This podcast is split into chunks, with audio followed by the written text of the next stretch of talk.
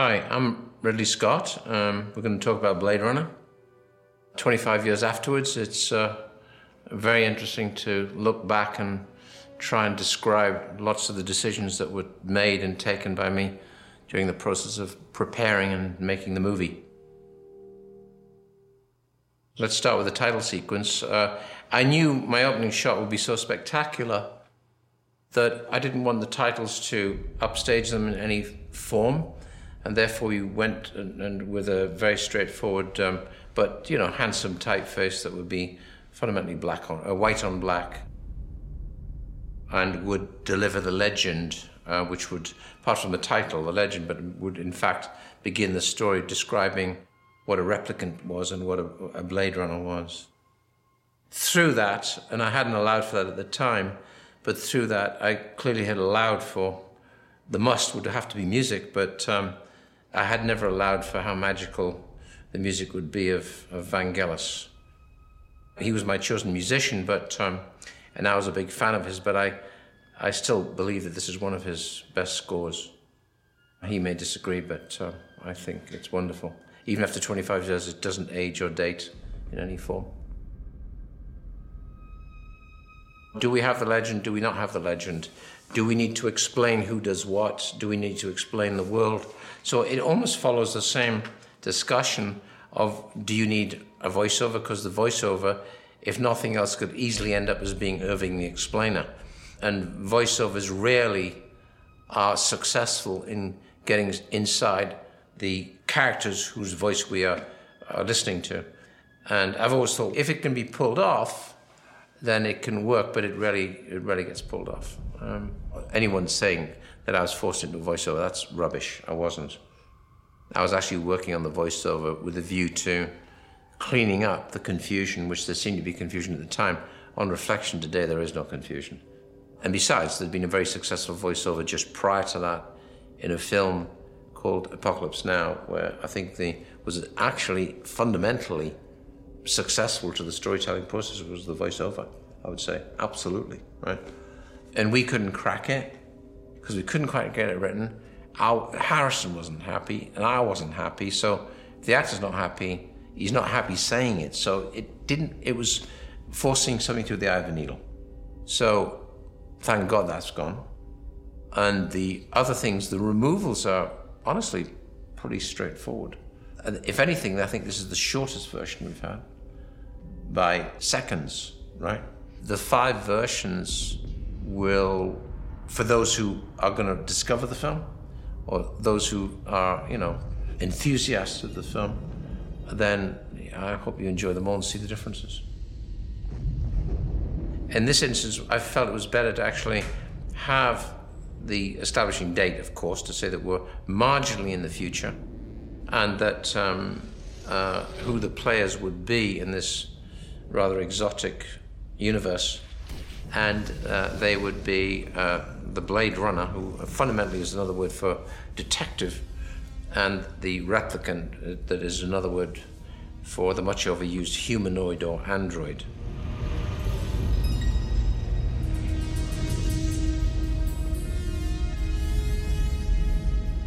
The eyeball really was the symbol of the ever watchful eye, and is the only relevance to that might be a little bit Orwellian, which would be the idea of Big Brother. So, are we in the world already of the Big Brother environment? And uh, it was always my theory that um, when our endless discussions with Hampton Fancher and Michael Deeley, um, that the world would be probably run and owned by three corporations, uh, maybe two. When it gets to one, it gets really dangerous. And that's real industrial imperialism. And really, whether it's about imperialism or communism, they're really fundamentally one and the same thing, aren't they? The end result is the same. So the eyeball represented that eye of Orwell. We never had really what a minor director never does A director never does have enough money to do a film. And uh, at this particular time, I think we were budgeted around about 20 million. And uh, at the time, I thought we might be able to scrape through. But knowing that this at this moment in time, 20 million was marginally expensive. The films had already happened that were in excess of 40 million dollars. So we weren't the most expensive film on the block by any means. But uh, the trouble is, it was a learning curve. It was a learning process. How do I do this film? How do I illustrate it well, without it looking too familiar? I can't really shoot this in the streets of New York because it's not controllable. I can't really, it would cost more money. And also everything I'd have to take down to make it more futuristic wouldn't really, it would, it would all cost more. Um, and therefore I was resistant to the idea of a backlot. The world in my mind had always been where I'd shot twice before was Hong Kong. Hong Kong prior to the world it is today. Hong Kong bore no relationship to the world it is there today. Hong Kong was a harbour in those days of a thousand junks with those marvelous sails and no skyscrapers whatsoever and only the filthy crust on the harbour. And so Hong Kong to me was almost med- future medieval. And that was always the image I attached in my head. So I thought that closely aligned with New York City, which still, if you've never been there before, is the most impressive place to go to for the first time, particularly in when I went to New York for the first time was 1959, when New York was a bit more grimly inhospitable, although it hadn't become dangerous at that point, and then later it was becoming more dangerous and dirtier and dirtier, and I always felt this was a city on overload. And so I thought the population, the populace that will inherit the universe will be probably the Chinese. And that's why there's a big Asian community in all of this, as well as and everything that Asia, you know, encompasses. Um, um, there's a lot of, I think Thailand. There's a lot of Chinese. There's a lot of Japanese. There's a whole mix in here of that Asian culture. Shall we continue? You know, backlots are very useful because they're within the confines of the studio. Everything's at hand, but because they've been used for many films before, it's not so much that they're recognizable, but the scale never seems to be quite right. They always seem to look a little bit small, or a little bit dinky, or not tall enough. And I stood in this backlot thinking, I don't know how I'm going to be able to do it here. And by now, it was kind of do it on the backlot or don't do it at all. So I met up with Syd Mead and um, my production designer, Larry Paull, and we walked around this backlot and literally took plate photographs of every each side of the street that we're going to use and opened it up and blew them up into full scale, uh, not full scale, but um, you know, two feet by one foot photographs, upon which Syd Mead could do his sketches, his magic. And we would talk about it and say, what about this here, this here, this here? And fundamentally, that's how we started to build up the main street of Blade Runner that would become the universe of Blade Runner, would have to fulfill various nooks and alleys and corners and crannies of the story. And I knew that could easily run out. So I had to be quite contained in how I lensed it and keep it corner to corner, nook to nook, and occasionally use a wide shot. You can't use a wide shot too often before you start to recognize it. But we did everything in that high street, which was the, the place where Roy Batty died, the place where Deckard jumped the gap and Rutger Hauer followed him, the chasing of Zhora, the on and off the tram cars in the impossibly crowded street. Zhora bursts out from the back of the kind of strip club, nightclub, charges down the street. And to do that, we evolved a system of practicality because I'd learned this in commercials you actually start to move objects around and you can actually disguise things in two seconds. You turn something upside down or backwards and it looks different.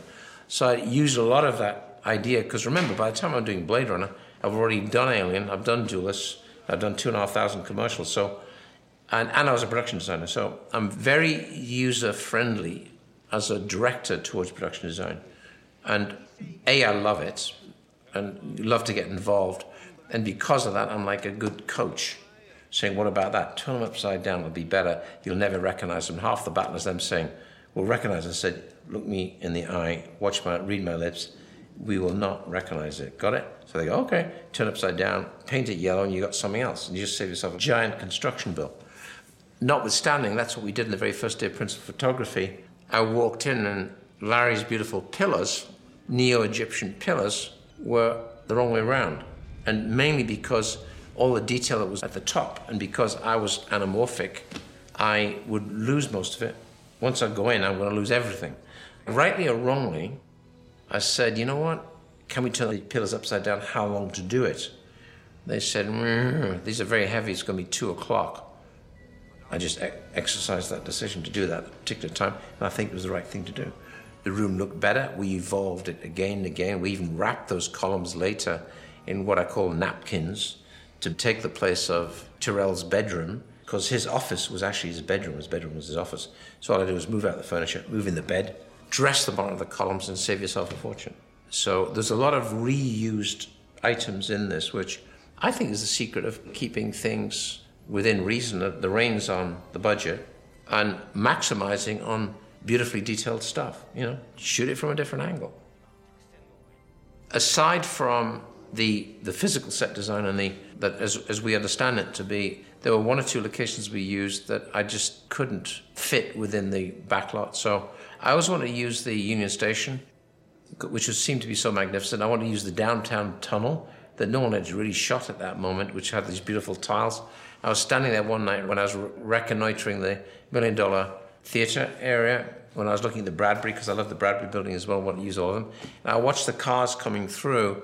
Notice when a car comes into the middle of the high street, into end of the, of the road, you get a symmetrical halation on the tiles. I thought, wow, that's futuristic. So what I did is I had them go in, and they didn't. They just blasted it with water. Actually, they didn't. We didn't wash the tiles out. We just hit it with water, and then before it dried out, just brought the car down the middle. It kind of looked futuristic and glittered like diamonds. And um, the Bradbury building, I was told, was a cliche, and lot, millions of TV series had been made in it. And eventually, you just stop listening. You can't listen. They don't. They're not inside my head. So, and I discovered that very early on from many, many commercials. Your job as a director is to dictate what you want. Okay, that's the job. As a producer, one of my hardest problems is finding a director who has that assertive quality and has a vision. It's one of the biggest problems to find that. The director with a vision, who will stick with it and knows how to get it, right? My, not, not so much problem or battle, it's more my job at that moment was to be as user friendly as possible in terms of knowing what I'm going for is fairly outrageous and therefore leading people down that path to understand the world we're going into. So even if you don't understand it, just back off, let me do it, and actually everything will be fine. And that's, again, a quality you learn from just doing millions of commercials, lots of advertising agencies, lots of negotiations. And so, is the job political as a director? Absolutely. I don't think I never had one of these. Reaction time is a factor in this, so please pay attention. Answer as quickly as you can. Yeah, sure. 1187 at Hunterwasser. Yeah, that's the hotel What? where I live. Nice place. Yeah, sure, I guess. There was an escape from the off-world. Doug Trumbull had always been one of the, the best of the best, and um, I called him saying, I'm going to do this, and he said, I'm busy, and I'm going to be, oh, what are you going I'm going to be doing a movie for myself. I think he was going to make a film, direct a film called Brainstorm. And, uh, but nevertheless, he, he loved the script, and, and we got on well, always had done, and um, he wanted to be involved. He wanted EEG to be involved, and so said, "I won't let you down." And Doug's one of those guys. When he says that, you know it. You know you're going to be well taken care of. And I was fascinated to, you know, have the education of not digital. This is not digital. This is blow by blow, hand painted frames virtually in today's world, in today's marketplace. And so it's very traditional maps and very primitive form of, um, of motion control. I would say this is the shot. I want the shot, and um, we. This is the scale, and they built the models, and I was a little horrified by how small the models were, because the models were the the um, pyramid. I doubt was more than three feet high, and uh, and he, Doug said, "Yeah, but you know, it is a bit small." He said, "But because normally for a miniature, I'd always go as big as possible." He said, "But we can't afford it." And not only that, we only built half the pyramid. There's only half the pyramid there. So, um, and you'd be amazed how small the cityscape was, it's smaller than this room. But we're going to be pressed way down on the kind of stop he wanted to get the depth of field, which you have to get on something like that, otherwise you know it's a model. So it's catch 22. The smaller you get, the more difficult it is because you your depth of field is going to be show itself immediately, or you're going to go down F45 to get a huge stop. And so F45 or whatever that is, is the tolerance level and the lens and getting the light on there to be able to light it, it becomes a difficulty. Or you got to move it for one frame every four seconds or whatever your time is going to be. So you have to have motion control. You can't just have a chap with a dolly push that along. That ain't going to work. And worse than that, I wanted smoke because I thought these models, eh, they need help and they need a lot of backlight. They need atmosphere. He said, "Oh, aerial perspective." I said, "Yeah, aerial perspective. Um, atmosphere in the city. You get look across here right now. You got aerial perspective." I said, "That's what makes these things live." And so it was a really exchange of ideas. Doug saying, "Well, you know what? Let me think about that." So we came back with a, a literally robot camera. He developed a robot camera and said, I'm going to give you the smoke. And he said, the problem is if I'm doing one frame every five seconds for the five second exposure or one second exposure is endless. If I have smoke in there, that smoke's going to be moving. So we're going to have flutter. In other words, the image will flutter. So when it's projected 24 frames a second, all that smoke's going to move and it's going to be terrible. So we've got to find a way of seamlessly filling a space with smoke that never changes over a shot that might last for 17 hours, right?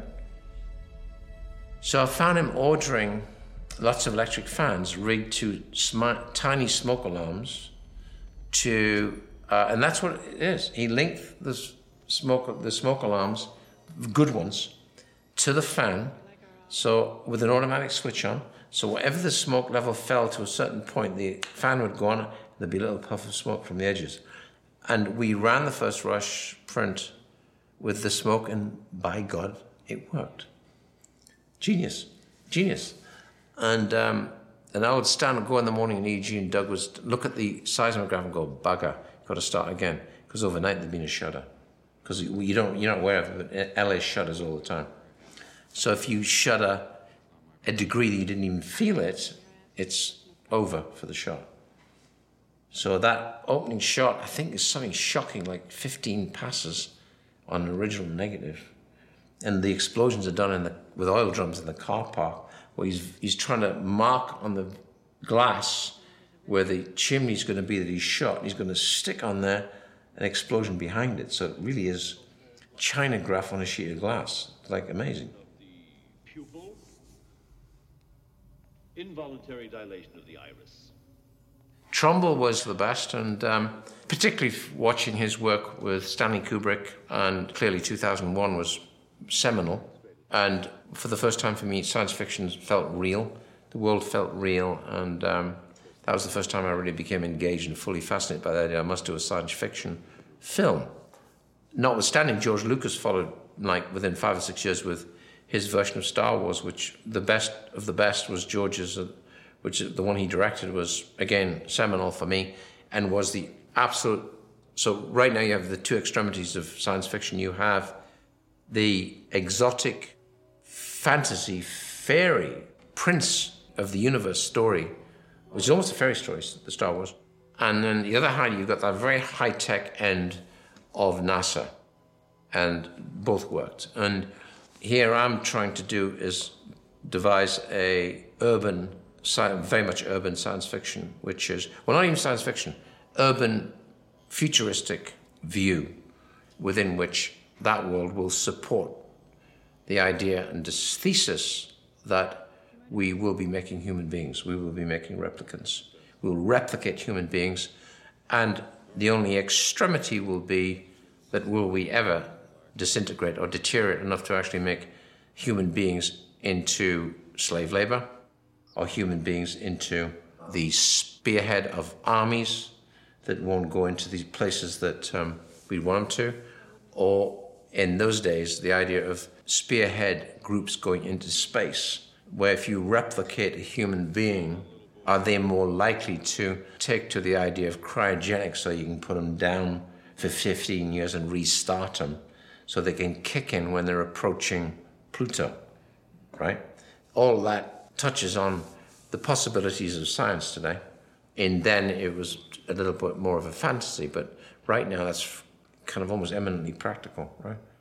And uh, this kind of followed through on Alien because there was a almost like a connective tissue between all the stuff I went through on Alien into the environment of the Nostromo and people living with close and close proximity with people who are still have earthbound connections.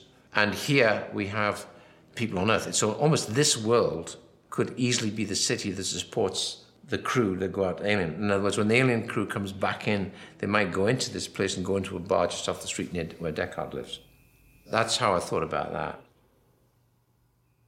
You're watching a stage. Also, there's a kind of exotic sexuality to the idea that uh, we've got to tread very carefully how we talk about this, but the idea of replication of beautiful females for, and their various uses uh, that's very much there and very prevalent there, particularly with the beautiful Rachael and uh, the so-called pleasure models that we talk about with um, the other two gals. Um, it was a delicate matter, but I think we always kept on the right side of delicacy and uh, the possibilities being outrageous. And through that, the outrage is most strongly expressed by one of the slaves, who is Roy Batty, who is oddly more human than human, making Deckard understand the outrage that was being carried out. So it covered all kinds of grounds. It's too neat to talk about it, saying, well, how much does this relate to apartheid and all that nonsense? It,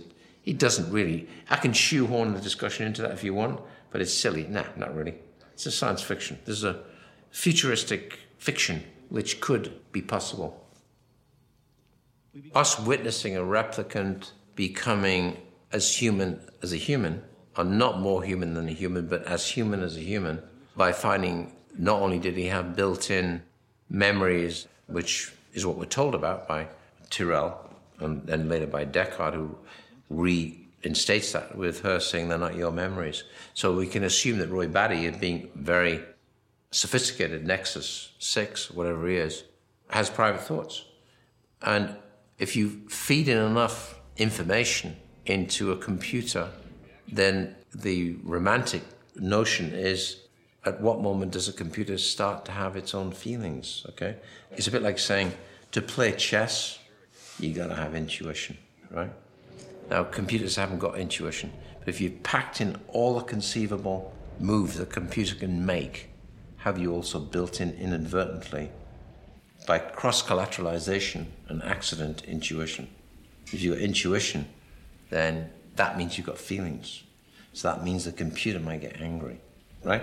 So it's a good enough thesis to discuss, certainly for movies. And maybe some, there's something in that which is logical, because I think scientists more and more frequently look towards movie ideas with a view to, or even science fiction, with a view to speculation of saying, what if and why not? Because, you know, why not? An idea can come from a scientist or can come from a writer. Uh, he comes up with an idea, and the person who can put that together can say, my God, that could be possible, right? The um, bathroom scene, which was actually shot later at EMI in London on a pickup day series of, fully off in the in the Star Wars stage. The complaint, if there was a form of complaint, was that we didn't see Deckard do much uh, detective work, but honestly, I didn't think he needed it. I thought Deckard had bags of character and lots of other interesting attributes. But I thought, well, okay, we'll do a bit of detective work. Problem was, the bedroom scene you see here, it used to also have what, in American terms, they'd call a bed that folds up and goes into the wall, called a Murphy bed to go on the wall, where in fact one of the replicants was upside down beside the Murphy bed, being silent, and where eventually I'd have a massive punch up in there because he came out the Murphy bed. We Xed that because I couldn't afford it. So it was really about Gaff walking in there with Deckard. Deckard looks around, Gaff stands there leaning on the bureau and makes this little figure to leave this trail of origami, or origami is paper, but he leaves a little strip, matchstick figure, which basically saying to Deckard, Are you good enough? Really challenging Deckard. While Deckard's gone, the bathroom was a perfect place to have Deckard do a little bit of detection work, and also in there, this is all a late invention, would find a scale of a snake, which you'd think might be a fish, or worse still, would be very confused what the hell it was in the bottom of this filthy bath that was very suitable for this particular kind of hotel. And um, I was shooting the stuff and then all other kinds of pickups. We were really finished by then, just close shots and things like that. And Vic Armstrong was starting to do Harrison's doubling. So Harrison wasn't available. Harrison was doing something else, so I've had to do it. I thought I might get away with it and shoot it all in rather moody backlight because Vic did look like Harrison. Very, very good double. And Vic had started, I think, with Indiana Jones. And um, I think I was talking to Vic next about doing something called Legend. And um, so I got Vic in to do a bit of handwork. And then I stared at him thinking, my God, he looks like Harrison. Maybe. And I just shot him coming through the door. And then his hand in the bath's easy and all that stuff's easy. And then him pondering the scale, I tilted the camera back up and thought, I wonder if that'll fly. We saw it in rushes, we figured we could just use it. Harrison's never said anything to this day.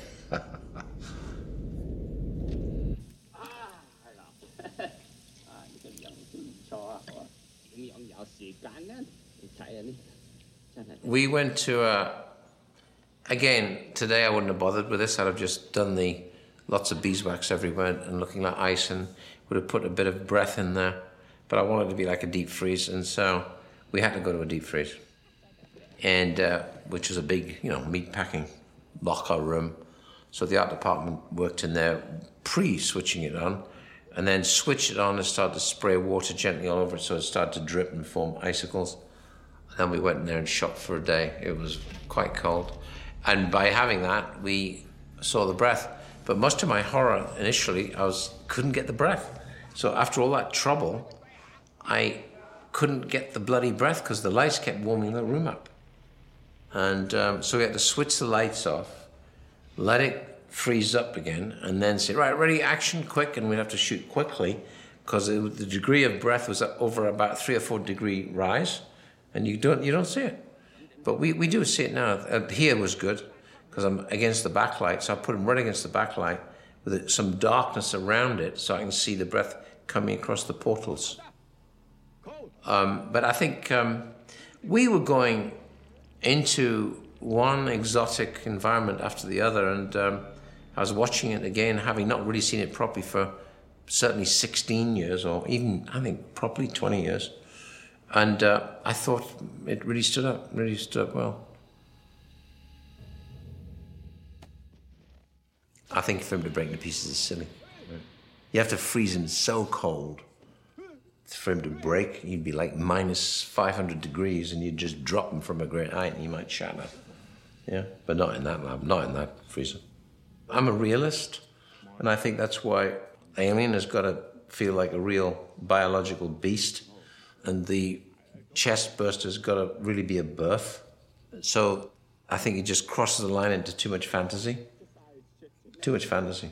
I think there's a moment when I'm watching a horror film or watching a science fiction today and think, eh, too much magic. Or, you know, I mean, too much this, too much that. Back off, you had it earlier, right? If only you could see what I've seen with your eyes. Questions? I don't know answers. Who does? Tyrell. He, he knows everything. Tyrell Corporation? He's big boss, big genius. He, he designed your mind, your brain. Huh? Ah, smart.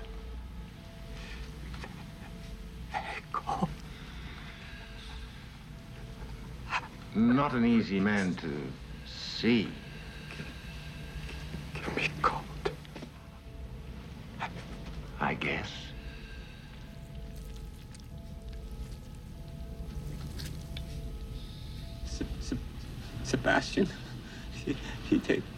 Sebastian, he, he take take you take you there. Sebastian who? J. J. F. Sebastian. I used to storyboard everything, and um, so on this I was doing a lot of storyboard, and um, or I'll do it in the planning. A lot of it is with me is visceral.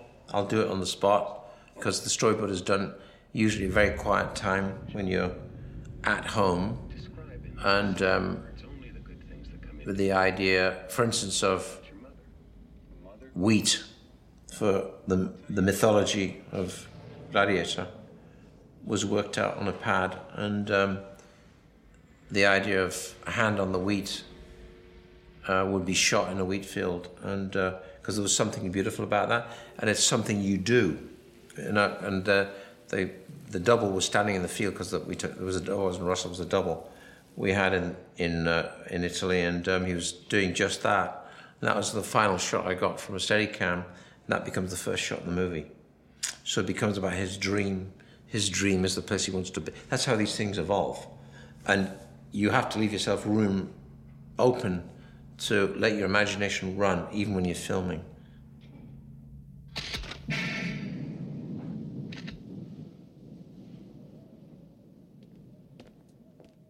I wanted to see you. And you know, it's worth talking here about Charles Knode's costume design. Um, Charlie Knode had, uh, with Charlie, this would be my first film, and then we did Legend, and then we did later 1492. And um, Charles Knode was particularly inventive here. And I remember when I was testing the girls, we tested four girls, and Charles came back and said, My God, I found Greta Garbo's overcoats and out of this special wardrobe in, in Hollywood and and um, so we tested the girls in one of Greta Garbo's beautifully tailored coats and Charlie always had a great eye for costume and I think her wardrobe in this is spectacular. Um, I I think it influenced a lot of fashion designers. Yeah, you could even almost see a bit of the beginnings of. Do I mean Dolce Gabbana and things like that? Th- maybe because we're talking what what year we're talking here? Sev- 80 81 so you've got the advent of a lot of big shoulders and things happening at that point. And i think we may have kicked it off right?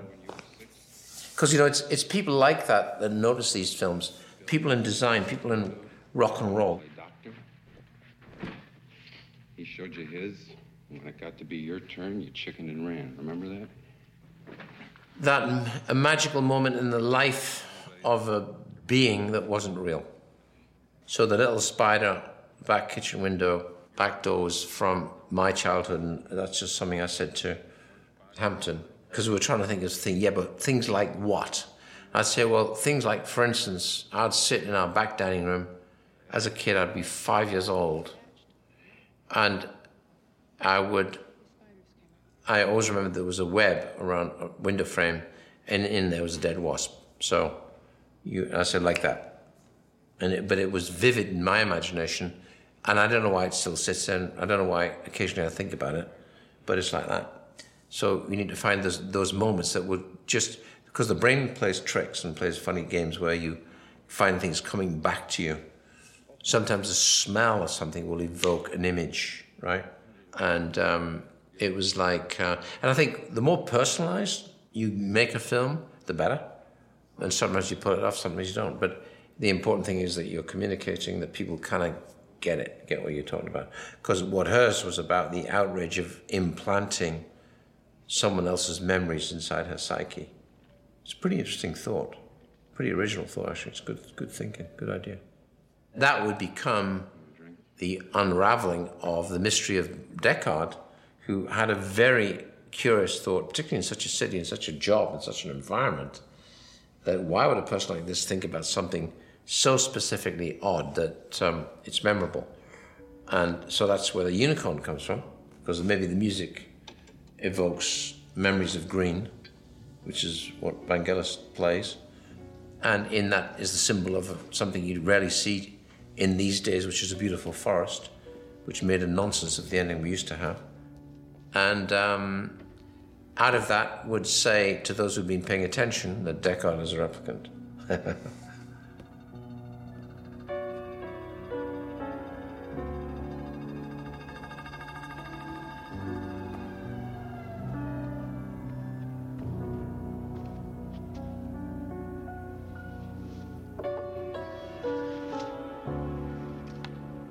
I thought it's going to be more interesting if that photograph comes alive for like one and a half seconds. So it's dead easy to do. All I do is shoot that woman in the balcony somewhere, some little setlet. And and because on film it's moving, we have a bit of greenery shadow doing that. And we'll hold a piece of white paper with she's hand supported, and Doug just tracks and puts it in the middle. So it's still, and then it runs, and it's out. And people say, Did that run? So it's a little piece of magic. But people always remember it. It's funny. Um, that's the magic of filmmaking. The irony is, I have that photograph right now at home. It's framed, and it hasn't. Now, Doug Trumbull took that, took a plate shot, saying, "Okay, if we're going to do this as a plate, it was about that size, whatever it's like six by four. He said it, and this is a high definition plate. We're going to go. We're going to have to play around with this and go in." And I sat there one afternoon, desperately trying to work out technology of the, in those days in terms of three dimensional photographs.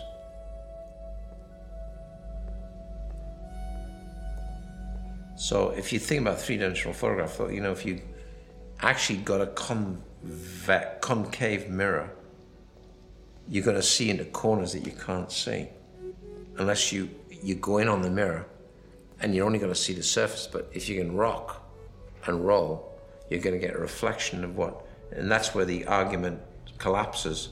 But it works well for here because you actually see him looking into the corners of that which we cannot see on hidden parts of the of the frame.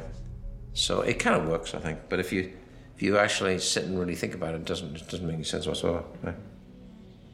I just did it, and uh, and um, you know I think uh, you as you earn the right, you explain less.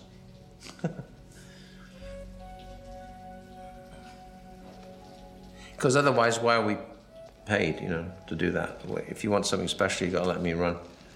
Um, and that's the way, that's the way to put it, really. It's, it's not conceited, it's a fact. You, you know, it's like you can't lock down Jim Cameron, you can't lock down Steven Spielberg, you can't, you've got to let them fly a little bit.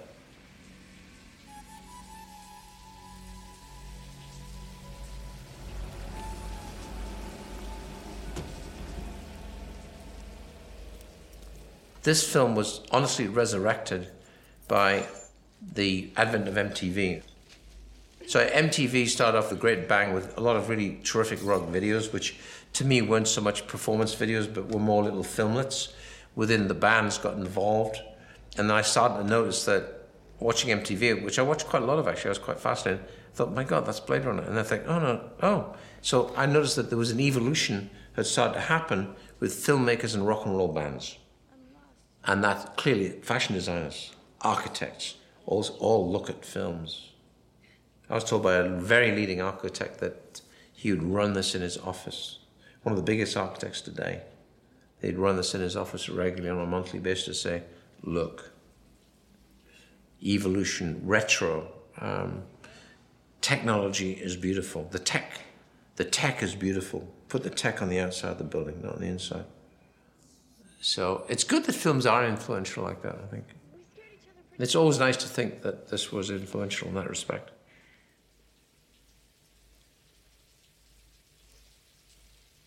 I'm hungry, JF. I got stuff inside.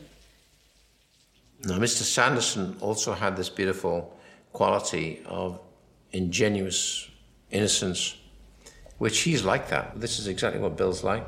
He's a charming man. I haven't seen him for years, actually, but a very charming man. And um, he is, for me, almost playing himself here. It's what he talks like. His accent is like this. There's a very nice, ingenuous quality to him. And uh, kind of lost touch, but I haven't been seeing what he's been doing recently.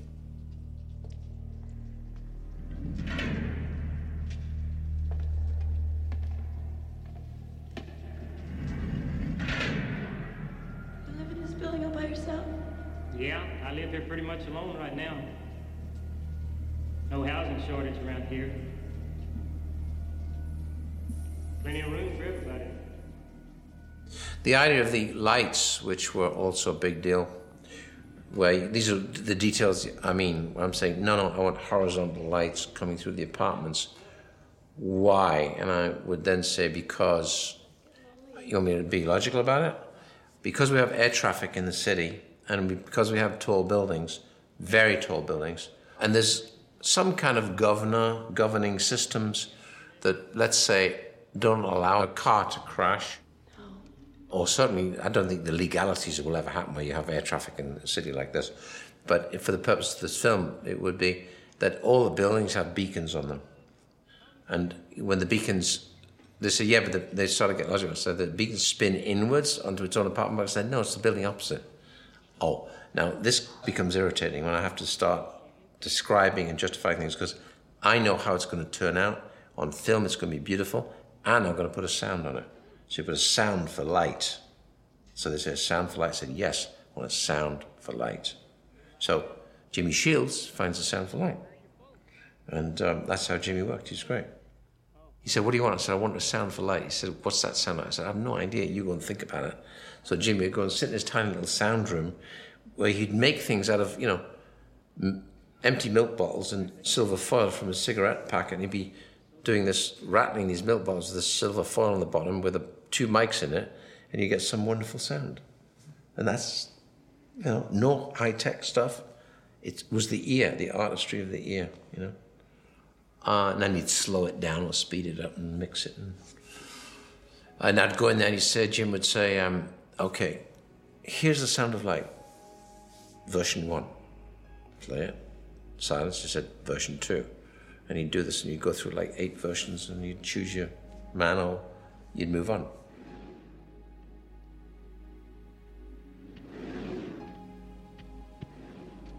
I'd been thinking about unicorns because I figured legend would somehow include unicorns. And I'd always been influenced by Cocteau's Beauty and the Beast. And I, I couldn't quite do that, but I want to incorporate this part of it, and that would be partly darkness. The devil would be involved with the beauty, and the um, idea of the hero from the forest um, would be engaged with the most beautiful and fastest creature alive, which would be a unicorn and um, and I'd met with William Hjortsberg, and got, Gatz had come down from his place in Montana. He's a kind of cowboy, Gatz, poet, cowboy. And I'd read something of his two books, which I thought were pretty good. And um, and I said when he arrived what it was about. Um, talk about this for symbiography. I, and he said, "So, what's it about?" And I said, "Well." I'm going to show you a film first. I showed him Beauty and the Beast, which he liked a lot, surprisingly. It's a very good print, a Cocteau. And then I said, well, actually, in, in very broad strokes, it's really about getting the, the most valuable, most beautiful, the fastest creature of life that is also a symbol of goodness. He said, what's that? I said, a unicorn. He went, really? I said, yeah. And he said, well, I drove down this morning. It took me eight hours to get from Montana. So he said, I was driving to the airport on the last four hours. He said there was a guy on the road hitchhiking. He said, Now, I would never normally pick somebody up, but he looked harmless enough, so I picked him up and said, I'm going into, further into town. He said, and the, during the drive, about three hours, the guy was very silent, except towards the end, he finished his pack of cigarettes and was doing some with his hands on the paper. And just before he got out of the car, he said, There's a present for you, thanks. And he said what he'd done, he'd made a piece of origami uh, of, of a unicorn. So he'd been given the unicorn before he got to me, which was bizarre, isn't it? And so somehow that transposed itself into the very odd image, and then later would be used by Gaff. So the jigsaw puzzle came around the cart before the, the horse before the cart before the horse.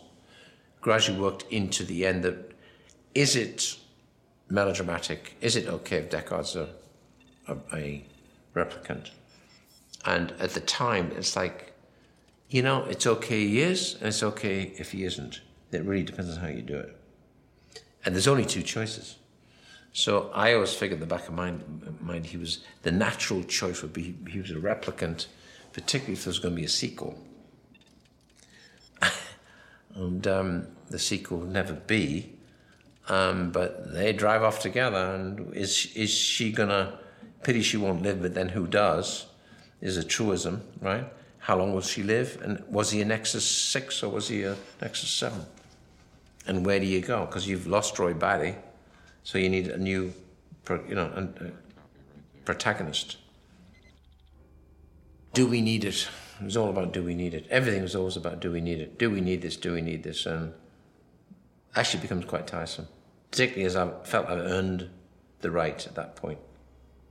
Uh, uh, just say, yeah, I think it'd be good to do. I think it'd be nice. Um, but I think, you know, to be fair, it, this was such a, a fantasy. And uh, don't forget, it's, a, a, it's the, probably the first of its kind. I fair to say it's absolutely the first of its kind. I looked at all the other future urban films, uh, which were just not very good. And, um, and they either suffered from lack of budget or lack of imagination or lack of reality. You know, most of most most of these science fiction didn't work because they're not real. They look crap. They were didn't work. You know, they didn't stand up. And um, um, so yeah, it was. I was taking them a, a journey which I f- kept having double-edged um, uh, feelings in terms of both being irritated but understanding at the same time because it was hard making this movie. As Harrison said, it was a bitch. If it was a bitch for him, it was really a bitch for me. and the thing about science fiction, which is really attractive, is that it's one of the few mediums that allows you to go into that in depth, into kind of that kind of detail. You know, I'm doing a film right now, finishing actually right now, a film called American Gangster, which I'm very, very proud of. Actually, it's um, one of the better films I've made, and uh, with Denzel Washington, Russell Crowe. But whilst we have a density of sound, you don't have to ha- have to have the same. Well, you have to having to invent sound. You know, Alien, you have to invent sounds that don't exist. Um, just the sound of telemetry. Uh, But I want the telemetry to be like music. What do you mean music? Well, and you, you, you start to evolve and justify the creative process that you go through, saying telemetry can be impressive, telemetry can be nearly silent, telemetry can be irritating, or it can be beautiful. Right? So there's all kinds of choices to be made there. You wouldn't make that choice for a film which is really about today. You know, you'd make it a film about science fiction where the detail, God's in the details. Um, but I, I thought all this worked pretty successfully. And we, you know, we didn't quite pull off one thing, but I think we got another. It got its own universe. And I'd always been very influenced by um, Jean Giraud Moebius and loved what he did in his comic strip forms.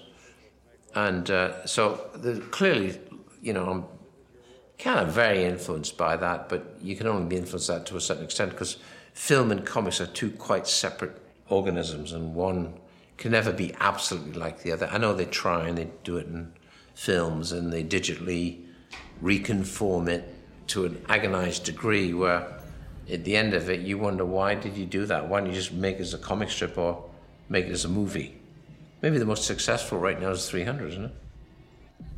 And, and uh, which I haven't seen, but I understand there's some pretty formidable effects and um, and but you you can't. One thing you know for sure is you don't know anything, and and one thing for sure, everything's changing. So you can't say you shouldn't do this, you shouldn't do that. Already, I'm looking at this thinking it's pretty damn good, but uh, what would I do today? I'd probably change it a lot. Well, for a start, I'd probably have 160 million dollars. And I think this, for the time, even at the time, was pretty, pretty good price for what this is. I don't want to name the films that were already beyond 40 million, but we know which ones they were. And so I figured I was about just past medium, middle, middle range expensive. And I think they got a pretty good bargain for it. I think they got a good deal. That's the thing. Um, today, all of this would just cost more.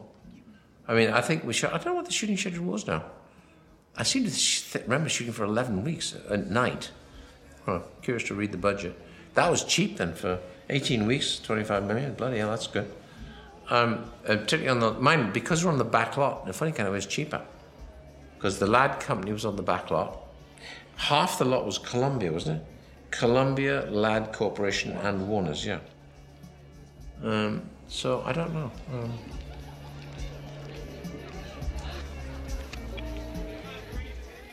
but uh, all this stuff works great. The video telephones, which always look terrible, th this looks pretty real because we've scrawled on it. People have been writing telephone numbers on it, on what is the will be a flat. In those now would be a not even a flat screen. 2019 won't even be a.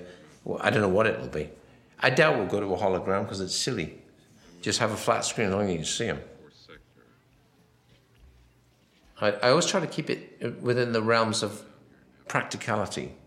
Like the water in his tap is still cold when it should be hot, you know, and things like that. Things break down. And, uh, he still likes Tsingtao and he gets punched in the mouth, he still bleeds into the glass, things like that.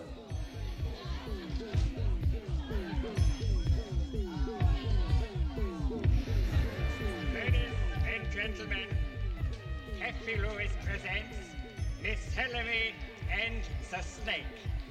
Watch her take the pleasures from the serpent that once corrupted man.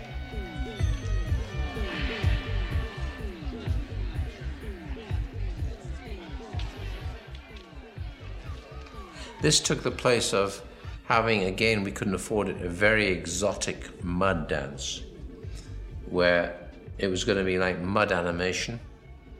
So it was really truly sinister um, and would evolve into a female and then a snake entwined with a female. It would be pretty uh, organic. Um, and then revealing that all, it was all one big act, right? And we couldn't do that, so instead it was me meeting her in the, around the balcony of the dressing rooms. But I think it worked very well.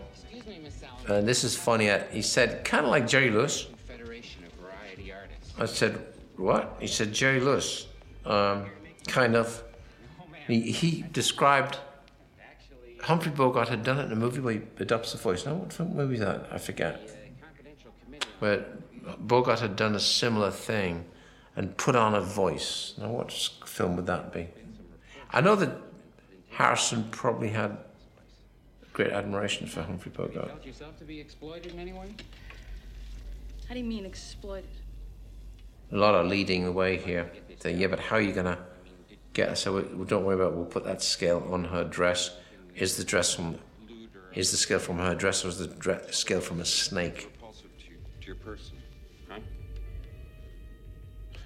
And this was a throwback from the Do Androids Dream of Electric Sheep, in that Philip Dick has this bizarre detail of the fact that in the world that you're in, if you, you could actually afford to have a biomechanoid animal, a bio, whatever it is, biochemistry, um, bi- not biological and mech- mechanical um, animal according to how much money you've got. So snakes were cheap, sheep were expensive, um, and it was this weird culture in the Philip Dick book. And I kind of we I, I was engaged by the, that in the book, but then it only became a detail in this. It was hard to fathom. It was hard to be logical. And what I wanted to do is be more logical, because in logic is the truth. Uh, somewhere lies the truth. And the idea it's easier to make work the fact that you'll make replicant human beings to service the human race and either slave labor or army labor or environmental places that people wouldn't want to work, um, which is fundamentally slave labor. Um, to make that work was somehow a little bit Orwellian, but would, was easier to do, funny enough, and justify why somebody has an electric um, sheep. You know what I mean?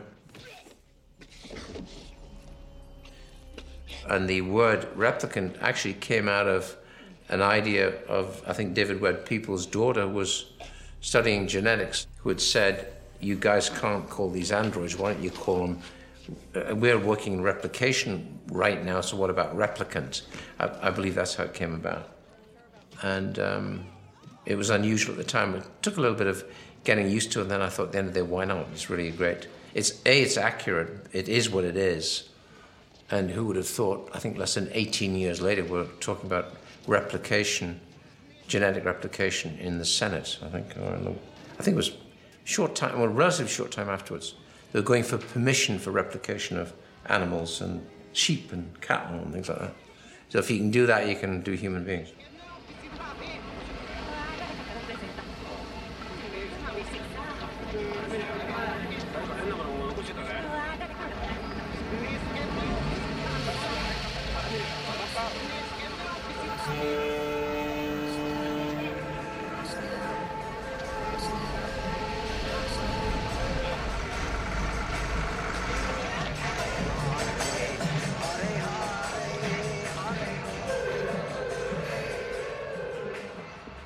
This was a pretty tough shoot, even though it's for the most part done in close up. Everything's moving. And rather than trying to do it wide, you can't because you want to see the people. So, but I think on a big screen it works great. You get a real sense of density, overkill, and a very strong Asian society.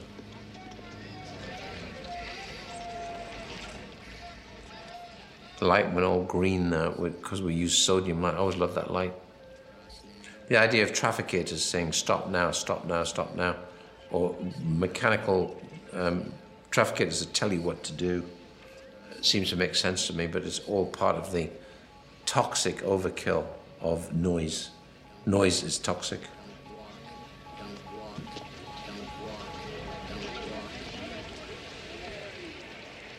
Scale is always difficult and backlots, and I think we pull the scale off. The trick about scale is don't go too wide, it'll give yourself away. So everything was kind of like slightly long lens to make a sense of we could be round the corner on 2019 of 42nd Street and Broadway or, you know, or Wall Street and how it's developed and how it's evolved. With the occasional big wide shots, we'll say this is the city, and that's the, that's the premise. I stuck to it. That's all I could afford to do. These times are not seriously developing into many multiple cameras. I think on this, I doubt there's three. Um, in the days of, say, doing Black Hawk Down, there's 11. And, you know, it's still the idea of cameramen coping with the idea of saying, I can only cope with the light from one direction. Gradually, I realized that's bullshit. You can do it from, if you link, think three dimensionally, you can do it. And um, to the extent that I, I know what to do. So, in this instance, I think there's only that. I think there's one camera um, on Harrison, one at the end as she's running through that glass, two at the end. I think there's only two at the end where one will stay wide and one will stay close. You better get it, otherwise you've got to do it again. And then you've got to come back and redress the windows, put in those big sheets of glass, and that's all sugar glass. So the sugar glass you've got to be careful because that size is fairly thick. So you've got to be careful. Sugar glass is only like a clear material that will disintegrate, fall apart, collapse, but I wouldn't like to fall on it badly. So I had to be careful. She had to be careful. And um, we, I think we didn't one, basically. You look at it, you shoot and look at your rushes and then see what you need to do. You know, you could have gone again if we had to, but it would have been a bit of a disaster. If the guy had been out of focus, I'd been really in trouble. And I think what I noticed the other night is how really great the focus is pulling were because we're pretty low key, it's anamorphic, and it's 25 years ago. So those, lenses weren't the greatest. So the focus pulling was pretty damn good. It was amazing, actually. I was noticing.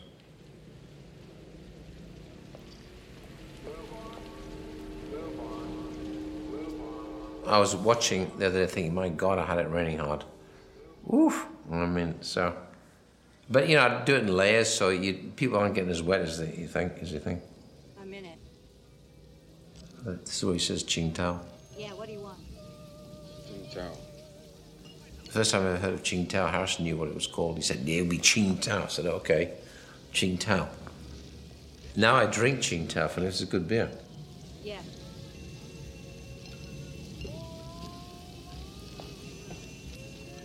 I think uh, Bryant comes after this and says, You've got still four more. And um, when he's just done this,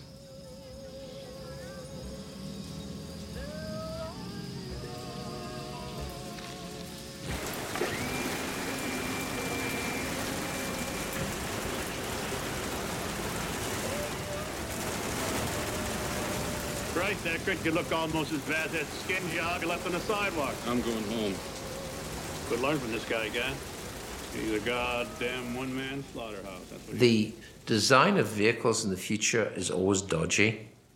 And I was very careful to get the sturdy sense of scale because they always look like Toy Town and future cars. They're terrible. In fact, now the certain cars which are ecologically friendly look like to- Toy Town. So it's finally here. Um, and I should be driving one. But I think we got the spinners really great. And everything, actually, the cabs and everything else is um, retroed existing vehicles because that's all we could afford to do. I, I think I only had like two spinners. See, there's an old car. But I thought old is okay as well because with 2019, you could easily have an old BMW. You could have a 40 year old car. So these cars are still around.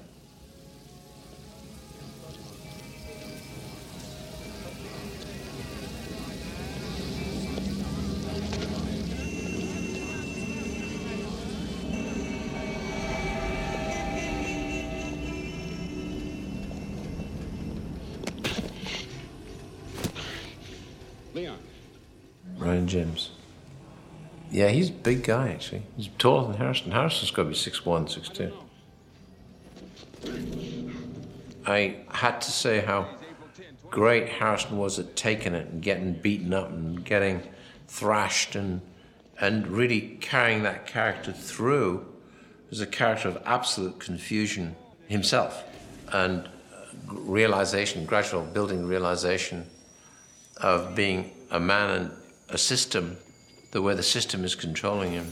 And uh, in a way, it is a fun, it's an Orwellian kind of story, isn't it? It's almost like communism, the idea of Big Brother. And I thought Harrison really did very well at sticking to his guns and his design character, which is going to be an anti hero. He's not going to be the traditional hero, which I think is something that always played against us initially uh, because everyone at this juncture, Harrison was so quickly thrust into being Indiana Jones, Han Solo, you know, the quirky space cowboy who'll say, you know, if it looks too dangerous out there, screw that, I'm not going to do that, I'll go in the other direction. And that was always the humorous, endearing side of the, this, the character. In this, the guy is um, on a journey of absolute discovery. It's pretty unique. It's a very unique part for him. I always like that. Harrison said, I'm going to have blood in my mouth. So when I drink, it, the blood will go into the. Is that cool? That's really cool. I get them bad.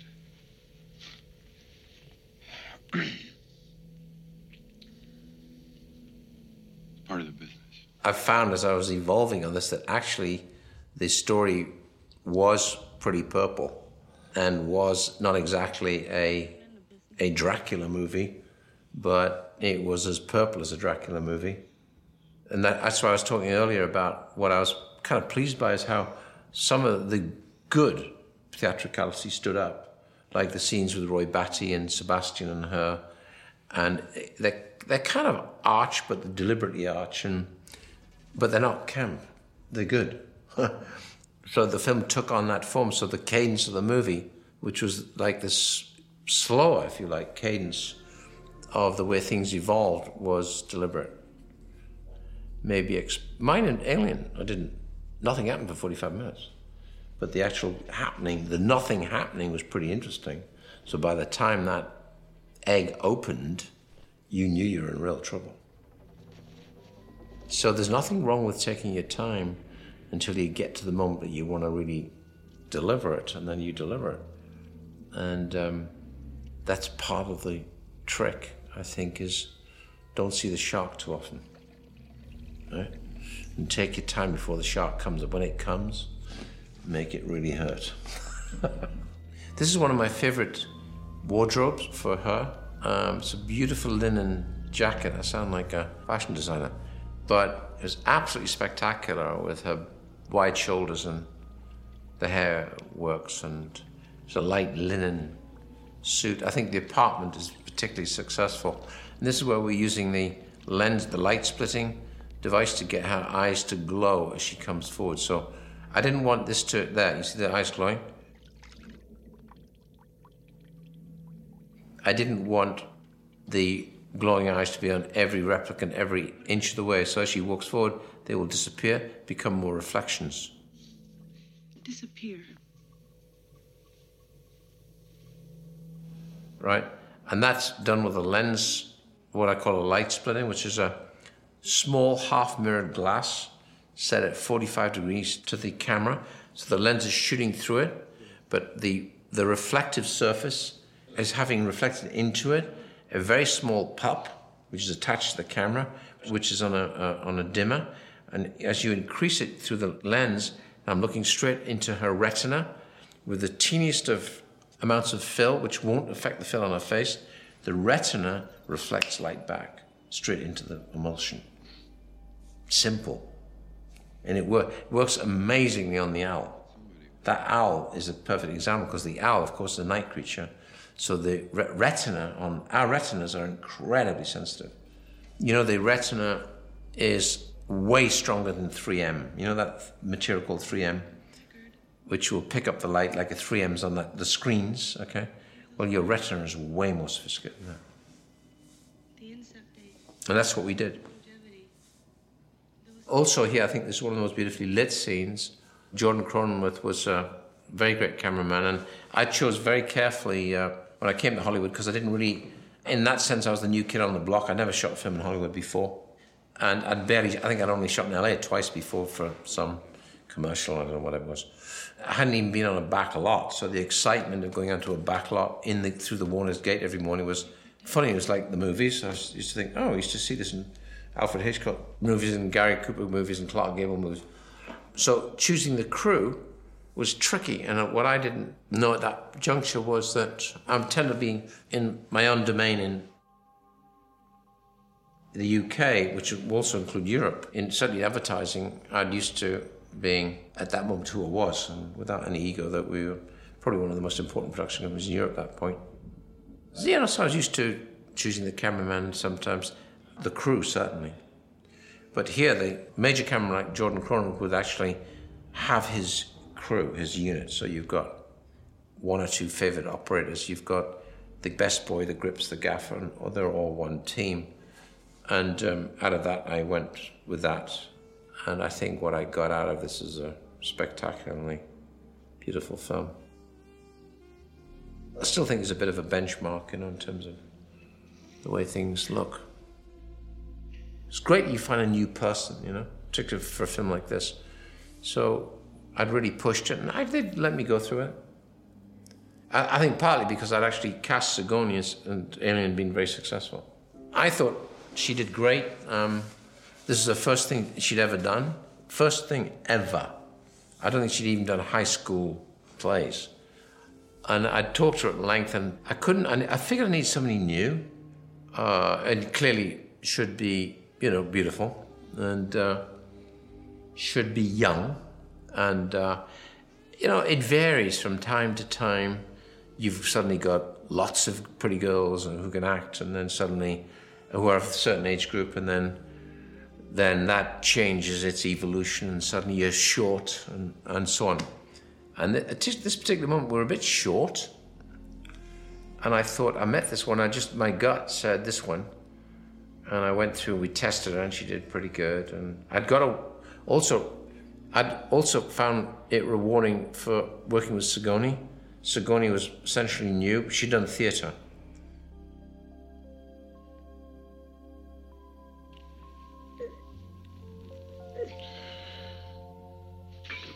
Good reflexes. He said, I can catch it. As I sit up, that drink's going to fall I'm going to catch it. I said, You got it. And he got it. Then he said, It's not on camera. I said, Well, you see the splashes. Um, this is great words here. This very nice writing here. I mean, throughout, really, Hampton's sometimes the best of Hampton here is I think in the scene with with um, Roy Batty and um, asking for life, father, and here she says, "I dreamt music." I thought I could play. I mean, the words are really good, very, very good. And so again, that's an implant. You're taught how to ski through implant. You're taught how to play tennis through implant. You're taught how to learn a language through implant. Or through sleeping. In your sleep, you'll be told how to do it. You will even get fed into your whole psyche and system the body language of skiing. And the so the that's the understanding of how to take a bump. Um, until you do it, until you fall many times, you don't know how to do it. And then if suddenly one day I know how, I can ride the bicycle, I can swim. And that's a memory thing linked with the physical process. So if you lie asleep, learning the memory and the physical aspects to that memory, chances are you can walk out in the morning and just do it. That's the theory.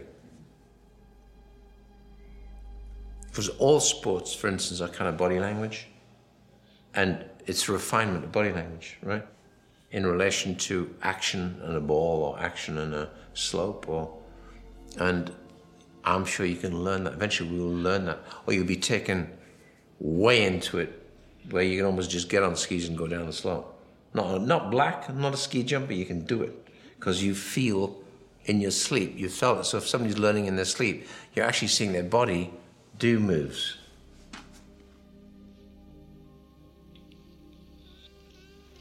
I think uh, she's frightened. She's frightened. Um, he's falling definitely for her, although it's. Um, he's impressed by her. I think he's falling for her actually. Um, uh, she's frightened of feeling that relationship occur. She doesn't understand the feeling inside her, which is making her like this man, right?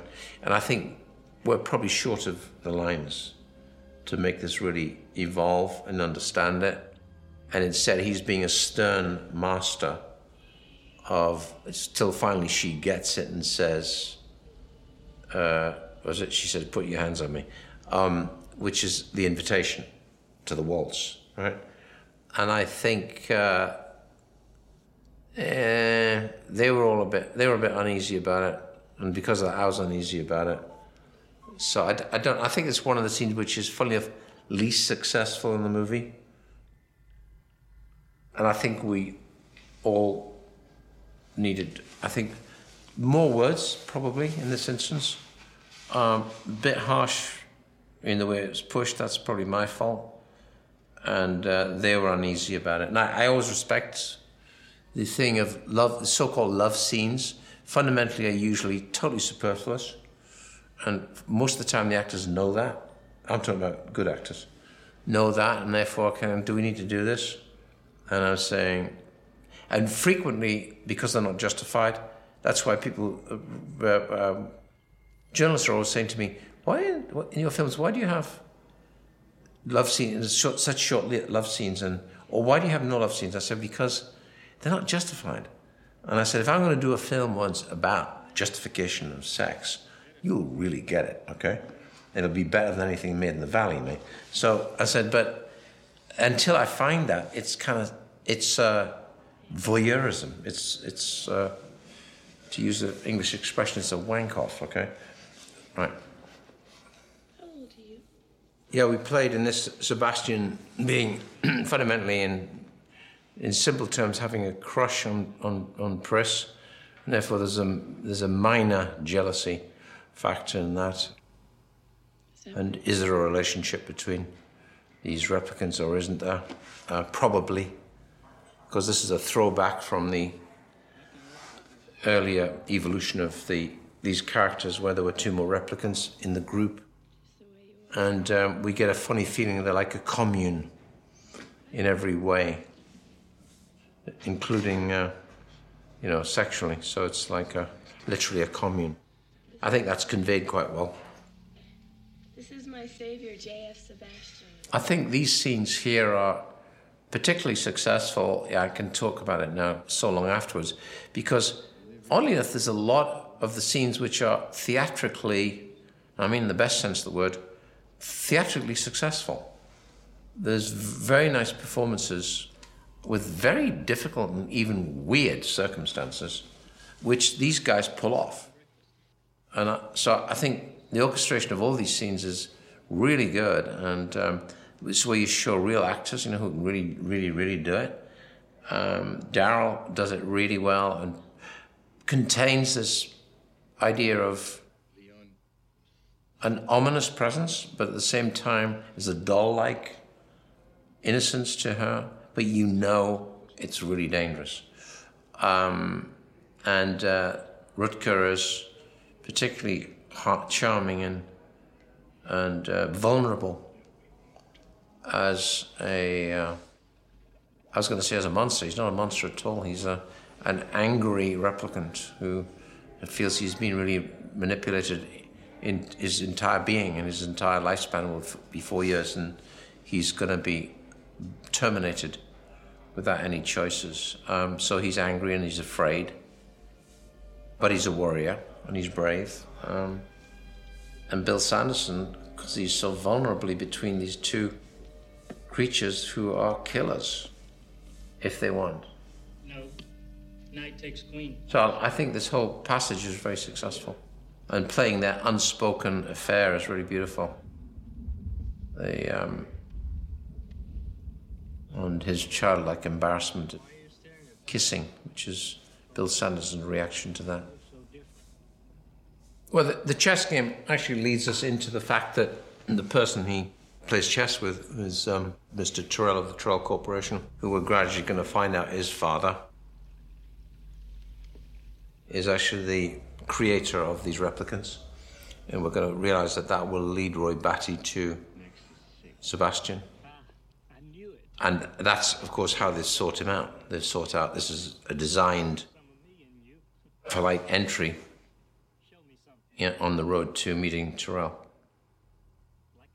The real game is uh, what's the chess piece and how is it played.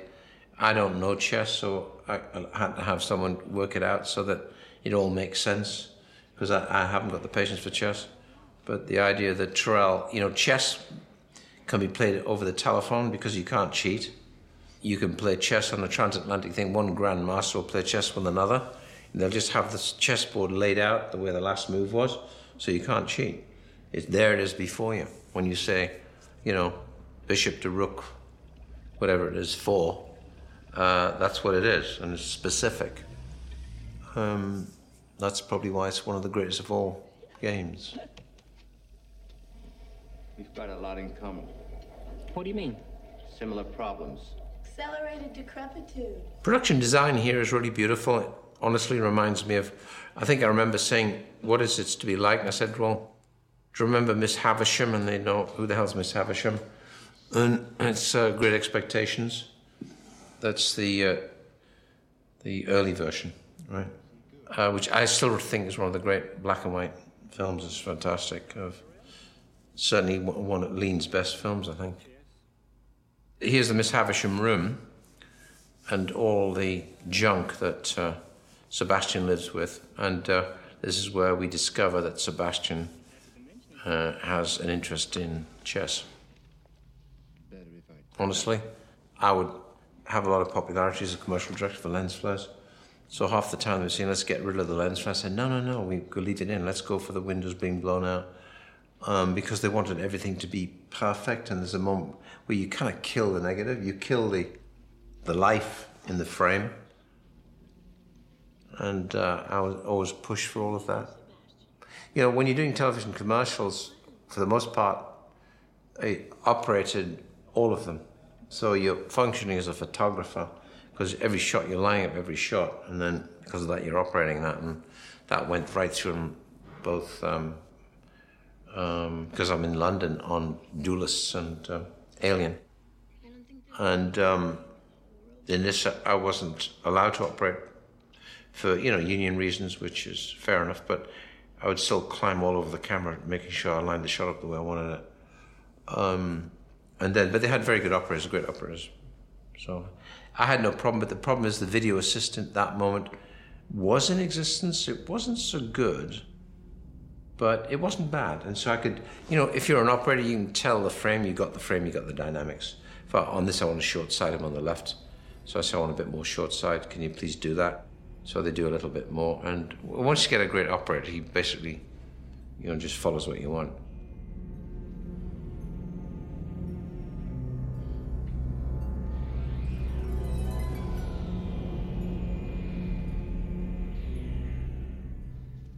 That's a real owl, of course. And the owl, because it was so still, we could actually put the, the mirror trick on it so you get the perfect um, reflection of its retina. Here we have a redressed Tyrell office in his rather grand bed. And um, the, here you get the first real good look at the disintegration of Sebastian, which is his skin is already going to parchment. So he's kind of wrinkling rather badly. And because he has this aging syndrome, where in the he claims he's 25, but he's actually is he 25, but he's starting to look his skin, his the disintegration is already happening. Ridiculous. I always loved working with um, anamorphic because you have this beautiful fall off behind him, where everything's sharp, the pieces are sharp. Tyrell is just sharp, everything's falling away behind him. That's the beauty of anamorphic. Whereas anamorphic, that's anamorphic, whereas spherical, you've got less glass to go through, so it's sharper, much crisper, the depth of field is deeper, um, and it's really a matter of preference, it's a matter of taste.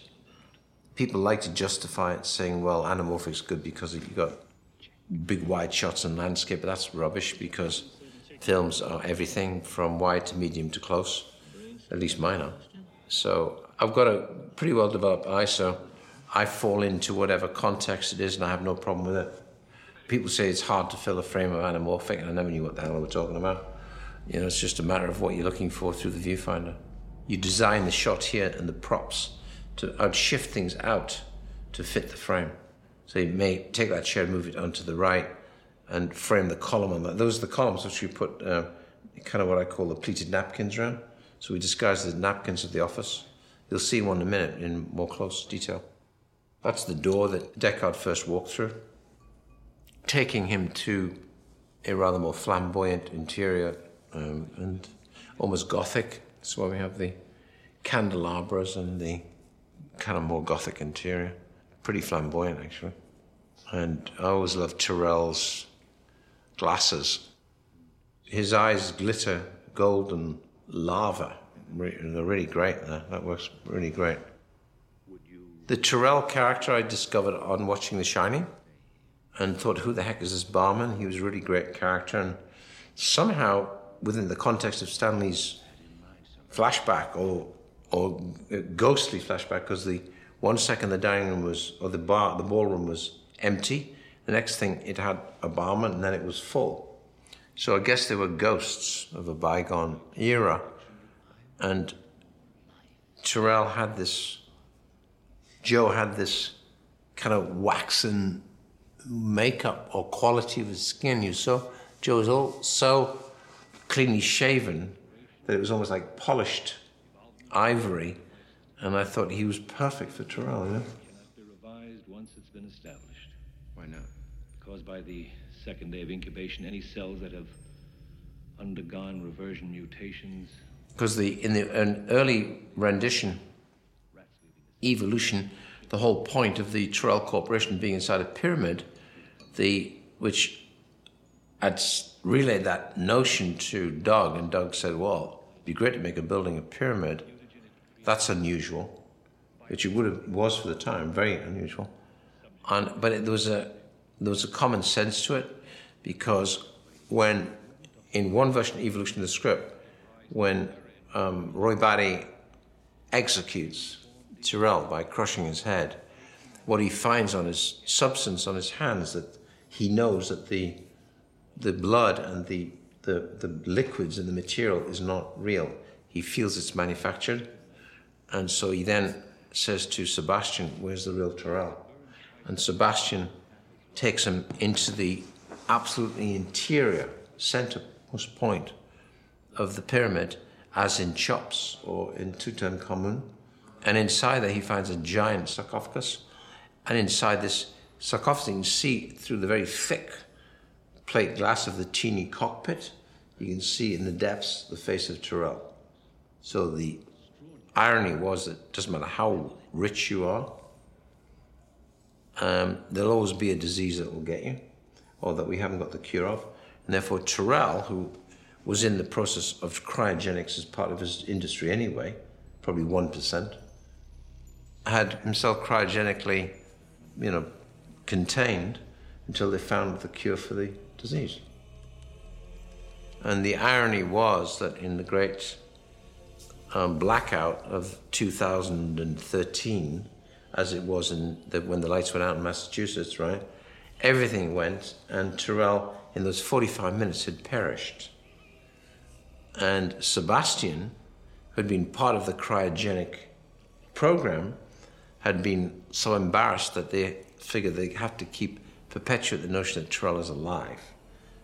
Tyrell, like Howard Hughes, had actually got several wannabe lookalikes, so that, say, some hugely important industrialist can have several lookalikes, so he can have one in Tokyo, one in London, and one in New York, and no one knows who the real one is.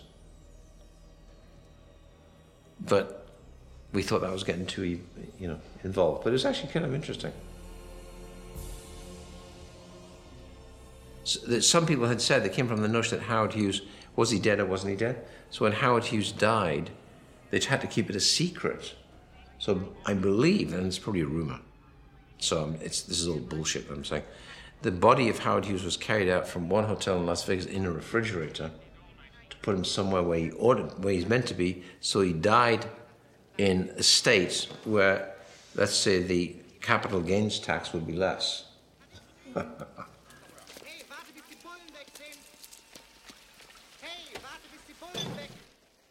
identified with Tyrell as a 25-year-old male Caucasian. Name Sebastian, J.F. Sebastian.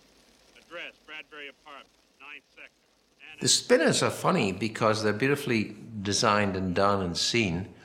And whilst they don't do anything spectacular, they kind of feel real. They, find, they feel like they fulfill part of the universe of this time in the future. And um, I think even his car works pretty good, actually. It already looks like some of the models today, doesn't it? Okay, checked and cleared. Have a better one.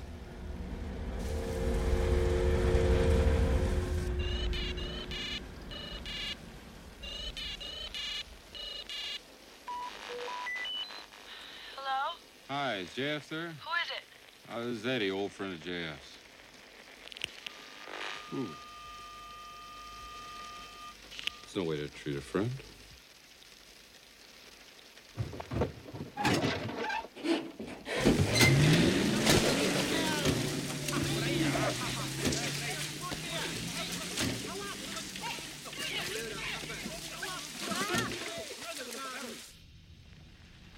This is a shot we always had a problem with. The uh, the Bradbury building on the right, on the left, sorry, and on the right and foreground are industrial cleaning, street cleaning vehicles, and a, I think a portable, like a trailer restaurant that we stu- I stuck down the foreground, and beyond it we'd have the matte painting of the rest of the city. And the, one of the matte paintings that we had a problem with. I don't know why. It was always the perspective somehow was off, but I think it's okay. I brought these columns to put in the front of the Bradbury building because they're only in jablite or polystyrene. I bought these out from the back of the strip club where Zhora ran out onto the street. So I said, I need something on the street to give it, make it weird. So I want those columns and give me a canopy. So we just stood it up at the front door, shot that night, and took it away. And in here, the mucking up of this building so that it looked deserted was very simple because I only dressed where you see of little bits of water on the ground, little bits of rubbish could be easily swept up afterwards. So you don't need to do much. You don't need to trash the whole goddamn building. Keeping the idea alive of the advertising zeppelin um, seemed to be a good place to do it here. And I, besides, I wanted these lights to come through the roof, so Sparks at the time had designed these lights, which are Super Troupers, which I, I, I think are still used today. They're a big snoot light, and I wanted a light that pointed down was essentially an arc. And pointing a light, an arc down, you can't do that because the filament element gets too hot, so it cracks and explodes. So it was a special light that had to be designed, which may be xenon, but because you don't have the snoot gives it its tubular effect. Kind of beautiful. So you have a use of a little bit of smoke in here, and the Super Trouper lights just carve straight through it.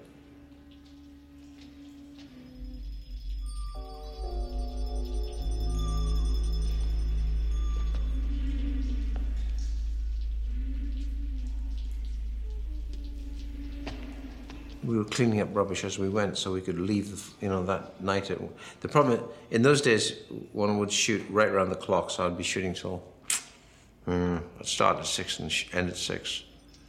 Night shoots are hell, and they're really a bad deal because everybody gets exhausted after lunch, which is one o'clock in the morning. And I think after one o'clock in the morning, you get I don't care who it is, you get forty percent. Everybody's going down.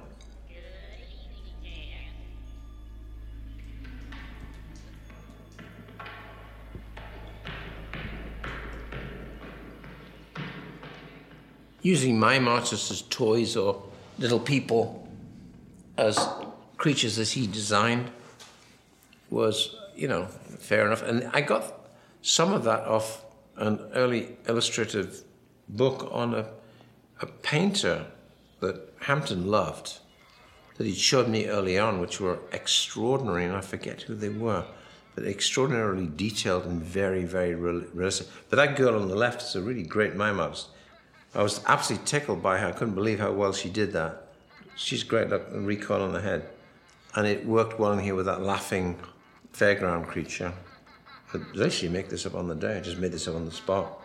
Was she going to attack him? Then I thought, why not? Let's put her in here. I've got that.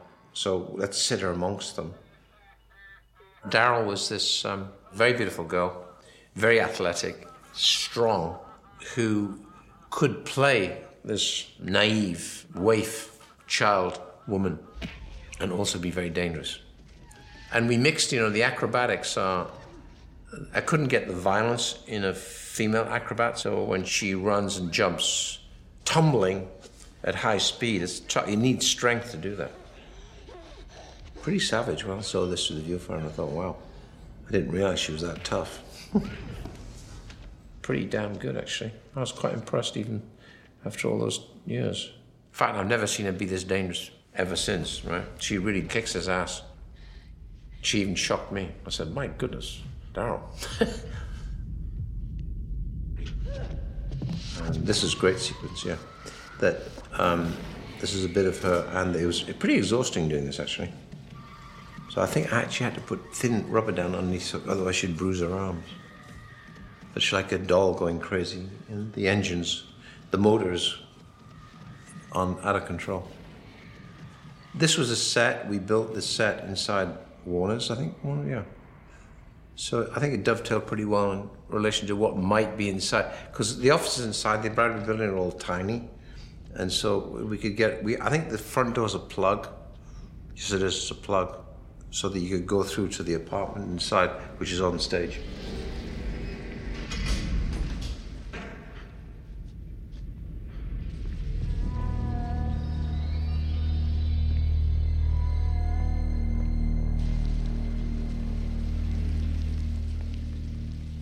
This is where, you know, you could really control it and be beautifully lit, which it is. He, he really can really control big space and you know and the close-ups beautifully in the same shot.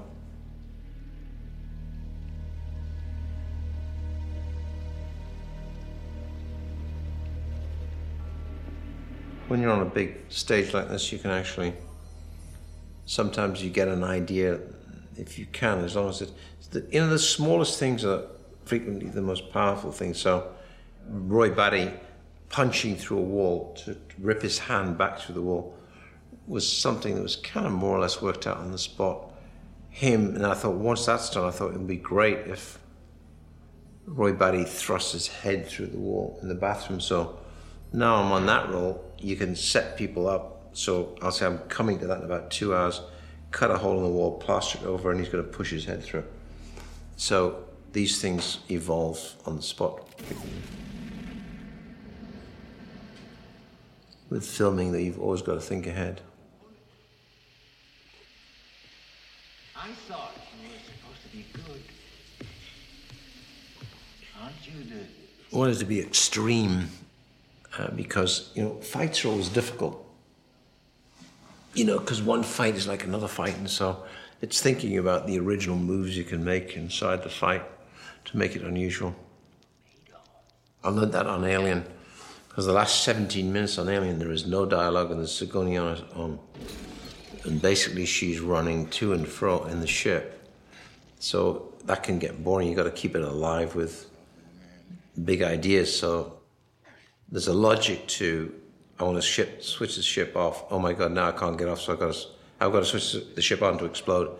Now I've got to get out, and I can't get out because the entrance is being blocked by the end. I've got to switch it. So there's just that is a big, simple idea, and it gives them a focus, a target as to what the heck they're going for. Otherwise, it's just action on action, which actually can get boring. Straight doesn't seem to be good enough.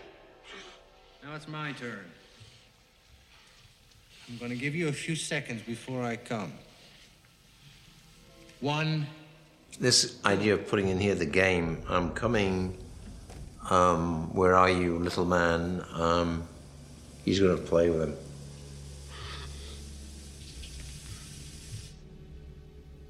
Even here, Roy Batty is, um, on paper, was perceived as this um, omnipotent uh, warrior. And, you know, absolutely 400% is a killing machine. And um, I think maybe Hampton had written him uh, as more of a monster. And, and I, I can't really um, remember, honestly, but the minute I cast Rutger, I thought Rutger was fundamentally such a kind man that that was going to emerge. And doesn't matter what his acts of violence are, you're going to feel for him.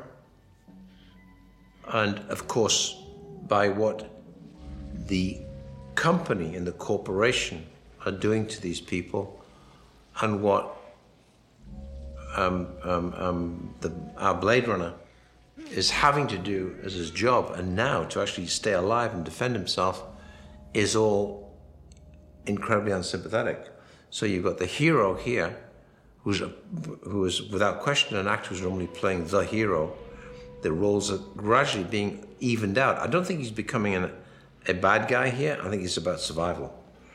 Um, and whereas the other one is becoming heroic because whilst we know he's going to die, he knows he's going to die, he's still playing out the game. So it's a demonstration of prowess and courage, which is kind of almost admirable. I just seen a, fi- a film called American Gangster with two guys who are essentially, by in every respect, on paper, unsympathetic. One deals in heroin and drugs, and the other one is a very straight cop who actually private life is not very good. So you're dealing with two guys that you shouldn't really like, but at the end of the movie, you really like them. It's a it's an odd thing. gives it a strange dynamic. This is what I loved about this. I think this is very successful in terms of these two men who are playing now through this contest and who will survive. And um, it's almost a leveling out here of, of, maybe that's what dramatically was to a certain extent at that time confusing for them is that they didn't know who to root for. When in fact, you're kind of rooting for both of them. You kind of want him to get away, but you're really feeling tragically concerned and sorry for the replicants who are disappearing. And all of them are quite sympathetic. That was the challenge.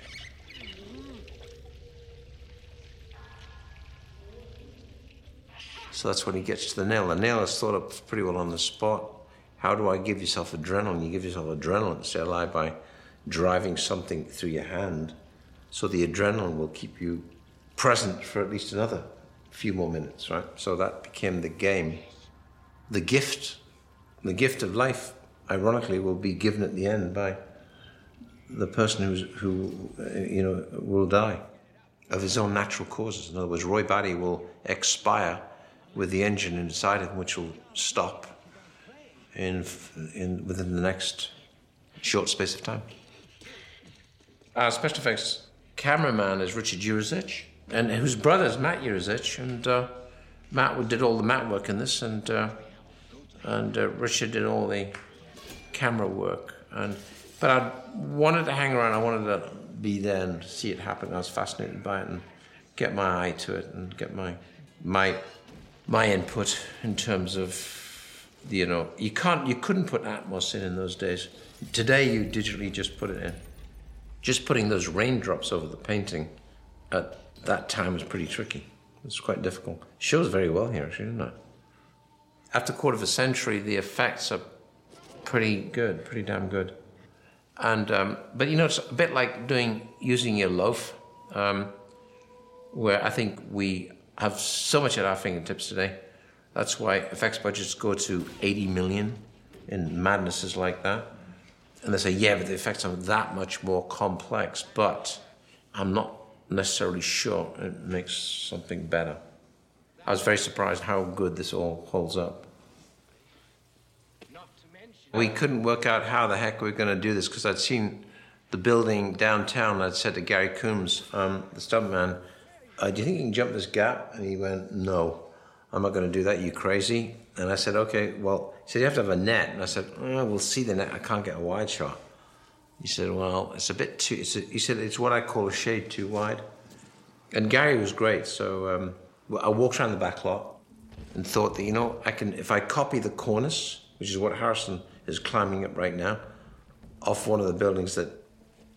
At this point, this is a match of a building that I'd been looking up at, which is the top of the Bradbury building. But eventually, we just copied the corners we liked, and so he's now climbing over the top like a pretty good mountain climber, free climber. Even that blue light is on the building. The light isn't, isn't on anymore. It's like a big, it's rather beautiful eye of a, of a fly. This is a set piece that we got on wheels, and we moved in right next to that piece of set behind it is where Zhora ran through. I had all the shot fronts, and I shot her. So I just cleared away the shop fronts. I like the canopy, so I pushed this in so the canopy could easily be the top of a building and put letterforms on top of it, as if it's the top of a skyscraper or you know, a 30-story building. Then the gap we could adjust so down underneath the gap is a big cushion you jump the gap and miss, you're still going to hurt yourself because the cushion is a cushion almost as deep as this room. It's an airbag. But you'll still scrape yourself on the wall going down. You'll probably scrape your face and your front. So it's not the easiest of jumps. And Rutger did it. Rutger, um, big man, did that little hop, skip, and jump. There's no trick to that. He jumped. Must be about, I think, 15 feet, which is wide enough, you know. This is wet. Because there was a stuntman who, that's quite, that's not, that's Gary. That hurt. When you bash into that, that hurt. And not only that, you've got those projections out, which if you missed it, ooh, you would give yourself a nasty stomach ache. So it's a, it's a pretty nasty jump. And I always wanted this here because this is where he has the choice to let him die. He just all he has to go do is walk away. And um, the conversation that's about to have, happen, which is um, living in fear. Um, how does it feel to live in fear? Um, is a pretty nice encapsulation of everything that the film is about. Um, and covers all kinds of ground and relationships, um, if you want to hear it. Um, and then, and I think the subtlety is missed because it is subtle, and the fact that Deckard is able to d- deny him the pleasure of pleading. Instead, he spits at him, which is basically saying, I'm not going to, the last thing I'm, I'm going to do is ask for help. And that's why he saves him. Watch, so he's going to spit at him.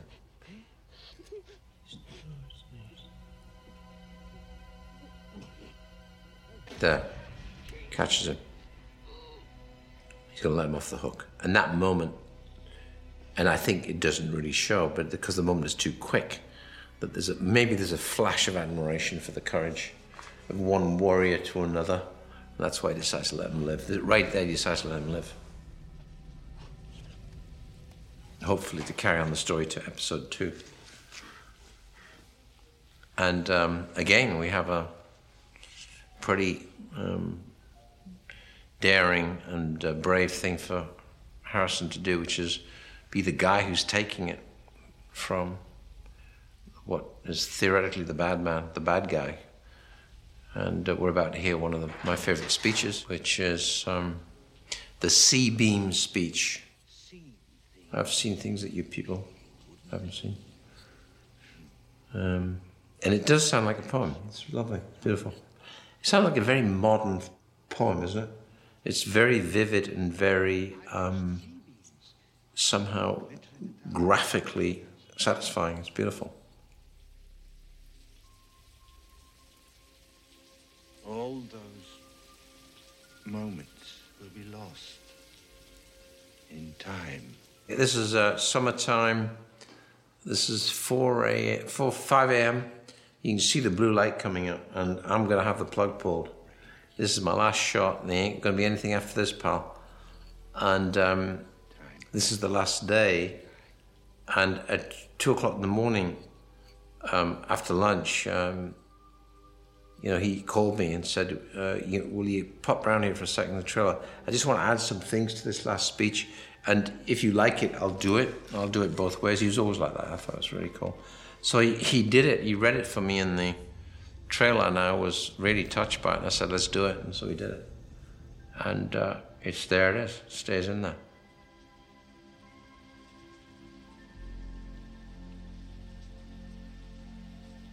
Oh, there's an interesting thing in favorite moments in movies in the Sunday Times about I think five years, six years ago or something, and in there and I was flicking through it, thinking, oh, okay, I'm not in. Oh, there it is. So I had this photograph, his close up and his speech, and and he thought that it was. He said, I thought it was at first. I thought it was Keats or Shelley. Then he realized, wait a minute, C-beams off Orion. That doesn't make sense. He realized that it was actually had been written for the movie, and he said he always thought it was one of his favorite moments. You've done a man's job, sir.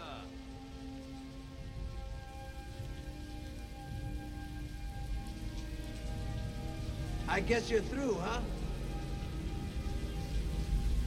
Finished. Yeah, Eddie um, was great, great patience and great um, supporter and great talent, and said, you know, I can do this guy straight. Let me come up with what might be termed city speak, which will be a form of Esperanto. You know, George Bernard Shaw invented Esperanto. You know, I think I'm right in that. Is that right? Which was gonna the great idea where you take segments of each language of the common languages of Europe. Well, there's no common. language. Make a common language of Europe out of a little bit of French, a little bit of Spanish, a little bit of a little bit of English, a little bit of Celtic. Um, mix it all up, and you have an Esperanto which everybody will understand. So Eddie was wrestling with this Esperanto, and um, it, was pretty interesting, pretty successful, I think. Unusual. That's why the voiceover used to explain city speak, and I didn't think you really had to explain it. Rachael? Deckard clearly is cynical from the very moment that we join him in the film. Deckard is already beginning to lose his humanity in terms of the job he does, and he's becoming a number, he's becoming part of the company, he's becoming part of that Orwellian nightmare. And um, by exchanging and confronting with his quarries, he, uh, I think at the end, you get a sense he discovers his own, rediscovers his own humanity. And he will have a relationship with her, even if it's four years or two years, or and if they're both replicants and they're both Nexus 8, then maybe they'll live the normal lifespan. So it's a kind of romantic notion as well. And I, I really like this, the way the film, you know, devolves, which is the possibility that she may be dead because if Roy Batty has died, then has she died? Um, uh, he had to execute Pris, otherwise it was kill or be killed. With Roy Batty, it was really kill or be killed until Roy Batty let him off the hook. Um, and she may be dead in here.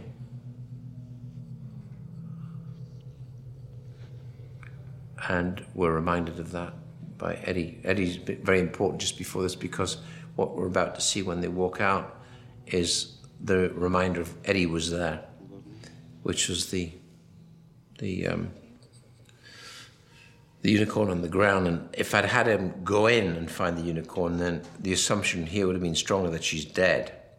But then you would have I wanted it to be the last word. So it's on the walkout. So Eddie must have been there.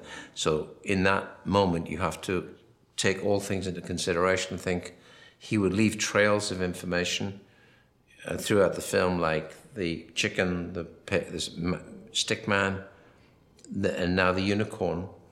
Really, as a comment, A, to say I've been here, that's the most important thing. B, why didn't he kill her? And if he didn't kill her, and he knows what goes on inside Deckard's head, which is a very private dream that would never talk to anyone about, which is about him thinking, dreaming about unicorns, dreaming of green, then by Eddie knowing that, working for the department, then he must know Deckard's file. That means Deckard probably is a replicant. And if you're a replicant and you work hunting replicants, you probably, in your deep innermost feelings, might feel that you are a replicant. You might sense that you are a replicant. If even just the paranoia of the job you do leads you to believe that you might be one as well. So that, that was always that thought at the end. Because his look at the end is a confirmation agreement that what's always been in his mind that was he, was he or wasn't he? And so there it is. Eddie's been here, Gaff's been here. And how could he have known? And now I know.